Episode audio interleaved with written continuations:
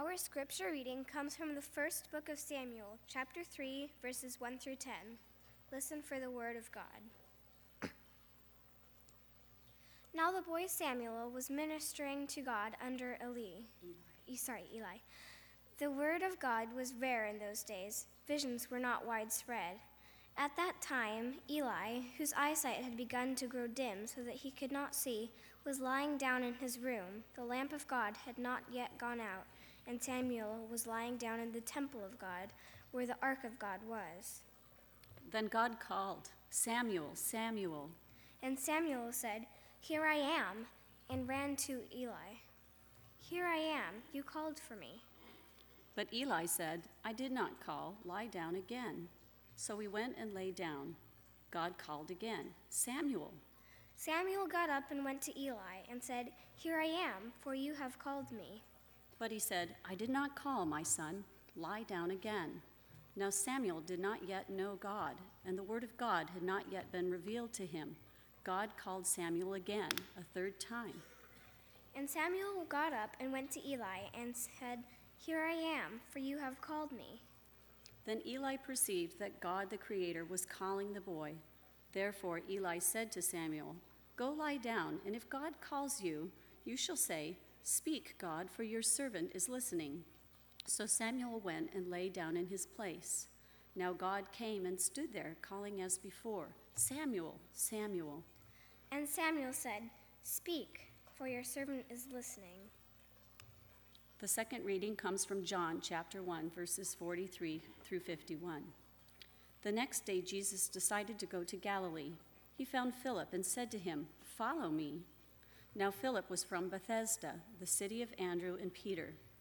Philip found Nathanael and said to him, We have found him, about whom Moses in the law and also the prophets wrote, Jesus, son of Joseph from Nazareth. Nathanael said to him, Can anything good come out of the Nazareth?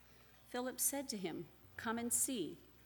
When Jesus saw Nathanael coming toward him, he said of him, Here is truly an Israelite in whom there is no deceit.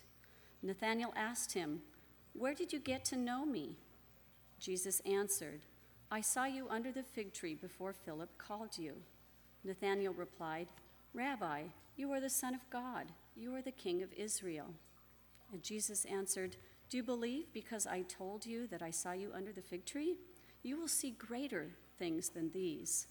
And he said to him, Very truly I tell you, you will see heaven opened and the angels of God ascending and descending upon the Son of Man.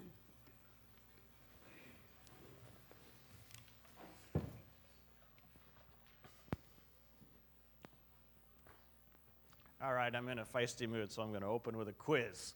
How many of you are in the high church tradition? Grew up Catholic, Episcopalian? All right. So what color? This is the the first question's easy. What color am I wearing? When you know it, it's easy. You shout it right out. Anybody know what the color green stands for in the Christian tradition? Ordinary time or kingdom tide. It's ordinary time. Very good. Sally Bjorn always had good to have a ringer in the midst. This is ordinary time.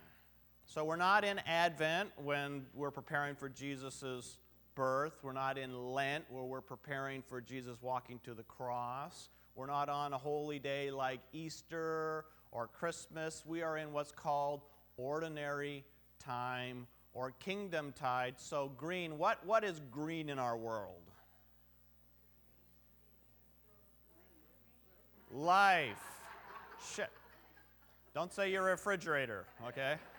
The stuff in a bachelor's refrigerator gets greener and greener all the time. It's growth, right? It's the symbol that, you know, the, the church picked green for the idea that we're supposed to be growing. We're in ordinary time. What happens in ordinary time according to our scriptures? God calls us. How many of you think of that as ordinary? Yeah, not too many hands, right? Ordinary time is when God calls to us. And normally, because we're in ordinary time, do we get it? No, we don't get it. Samuel is lying down and he hears a voice calling his name. You hear a voice, what do you do? Someone must be speaking to you. Goes to Eli. You know, here I am. I didn't call for you. Takes him three times before even Eli, the priest, who's supposed to know better. I got a hint for you folks. You look at us pastor types and you think, they'll know better. You need to let this go, okay? we are just trying to muddle through as well as you. We've just dedicated our path to muddling through and helping other people muddle through. But that's what we all do. We muddle through. Eli takes Eli three times to figure, oh, God's calling Samuel. Next time. John has just, last week, John has just baptized Jesus. When Jesus shows up to John, John doesn't know it until what? The heavens open. And then Jesus is walking around. Jesus evidently hangs out with John the Baptist for a while. And John, last week, remember, John says, Oh, there is the Lamb of God who takes away the sin of the world. And John's disciples said, Where? In other words, you couldn't look at Jesus and say, Ah, oh, okay, he's the one. By looking, you couldn't tell. He looked like an ordinary guy. And then in our scripture today, can anything good come out of Nazareth? What's the right response to that? Come and see. That is always the response. Come and see. So if you're talking to someone and they say, Can anything good happen at NCC? Right? You don't have to try to convince them because you won't, generally speaking. You say, Come and see. And will they see the heavens open? No. Will they see tongues of fire going out at all? There it is. Probably not. Hopefully not in most of your cases. But will they find a call from God that speaks to them in a way that they can understand? Yeah. What happens is come and see, and Jesus always invites them to stay with me. A better translation of that is abide with me. Stay with me and abide with me. If you show up and you sit in a pew and that's all you ever do, and then as soon as the service is over, bing, you're gone. You're going to get something because God works even when I'm not working. God works. But if you stay and you and then you get to know some of the folks and you abide in the body of Christ here and you get to know Christ, guess what you will find to your great surprise? You're called and the Spirit of God and the Spirit of the living Christ is here. It's here. And you don't find it through a fiery sermon, maybe you will. Maybe you'll get inspired for a moment. But you will find it when you have an open heart and you say, I need help. I need someone to soften the heart of my family. You find it when you say, Thank God my niece and my nephew are back home safe and they are weak as lambs, but they are home. And they could have died. Thank God. Or when someone tells you an inappropriate joke in church. It wasn't inappropriate at all, but it was so, I, I, can make it sound like it was inappropriate so you don't feel so bad. It's like, I want to die peacefully like my, was it my dad or my grandfather, you know, in his sleep not screaming, you know, screaming in fear like everyone else in his car. You know what? You told it much better. You know, it was after the, you know.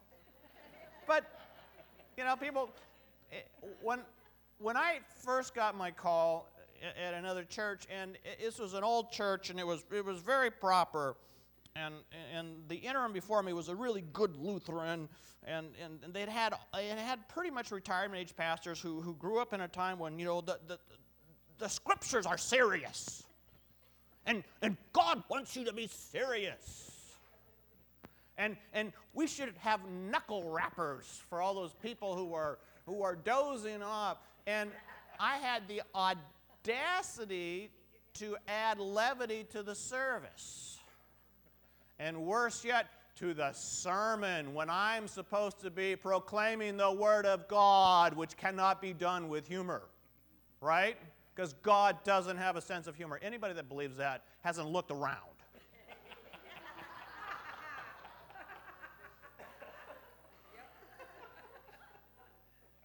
And it was a real shock to their system. Like, how in the world can we have called a pastor who is going to, not, you know, because I don't really tell jokes, but, you know, you just, life is funny. We are funny folks. We are odd and quirky. And if you can't enjoy that, why not? And it's in the ordinary things of this life, of your life, that you will hear God call you. And sometimes you won't get it. You won't get it, and if you do get it, you won't want to get it. And it's the other people around you who say, Yeah, time for you to go to AA. You know? I love you, you got to give it up. You know? Or would you get off your couch and get out and enjoy your life? You have been given this tremendous gift of life and you're not living it. Live your life. Live your life. That may be the best calling and response to God that you ever do is simply by living your life. Really living it. And then how could we not say, Here I am? Here I am. Is that so hard? Here I am to live my life and to help you live your life. Because life is good. I mean, Nathanael, like Jesus says, I saw you under a fig tree. Like, oh, you're the Messiah, you're the anointed. You're... And Jesus says, You're impressed because I saw you from afar under a fig tree? You're going to see more than that. You know? But here's what's interesting the people that respond to their call are usually people who are looking. Usually, there are people who are looking. People in Jesus, these fishermen were fishing, but they were looking for something more. They were looking. If you're not looking, guess what? You're probably not going to find it. I mean, I've driven the same stretch of road all the time, and when I'm not looking for the sign, I fly right past it. I got a song on the radio. I'm really, ju- you know, I'm just really, I'm really into it, you know. Or worse for me, I'm talking to someone and I'm sermonizing. I'm not, you know, I just, that's who I am. And, and I just fly right by because I'm not looking. You have to be ultimately looking for something, if only looking for your life. Don't let it pass you by. Don't let it pass you by. God calls us. God calls all of us. And it's going to be in a way that is ordinary. We are in ordinary time. And it's the most ordinary thing in the world for God to say, I love you. I want good things for you. Not so much for you, but for you. I want good things for my children. That's what God wants. And when we receive good things, how can we not but give good things to others? And that is really, really, really good news.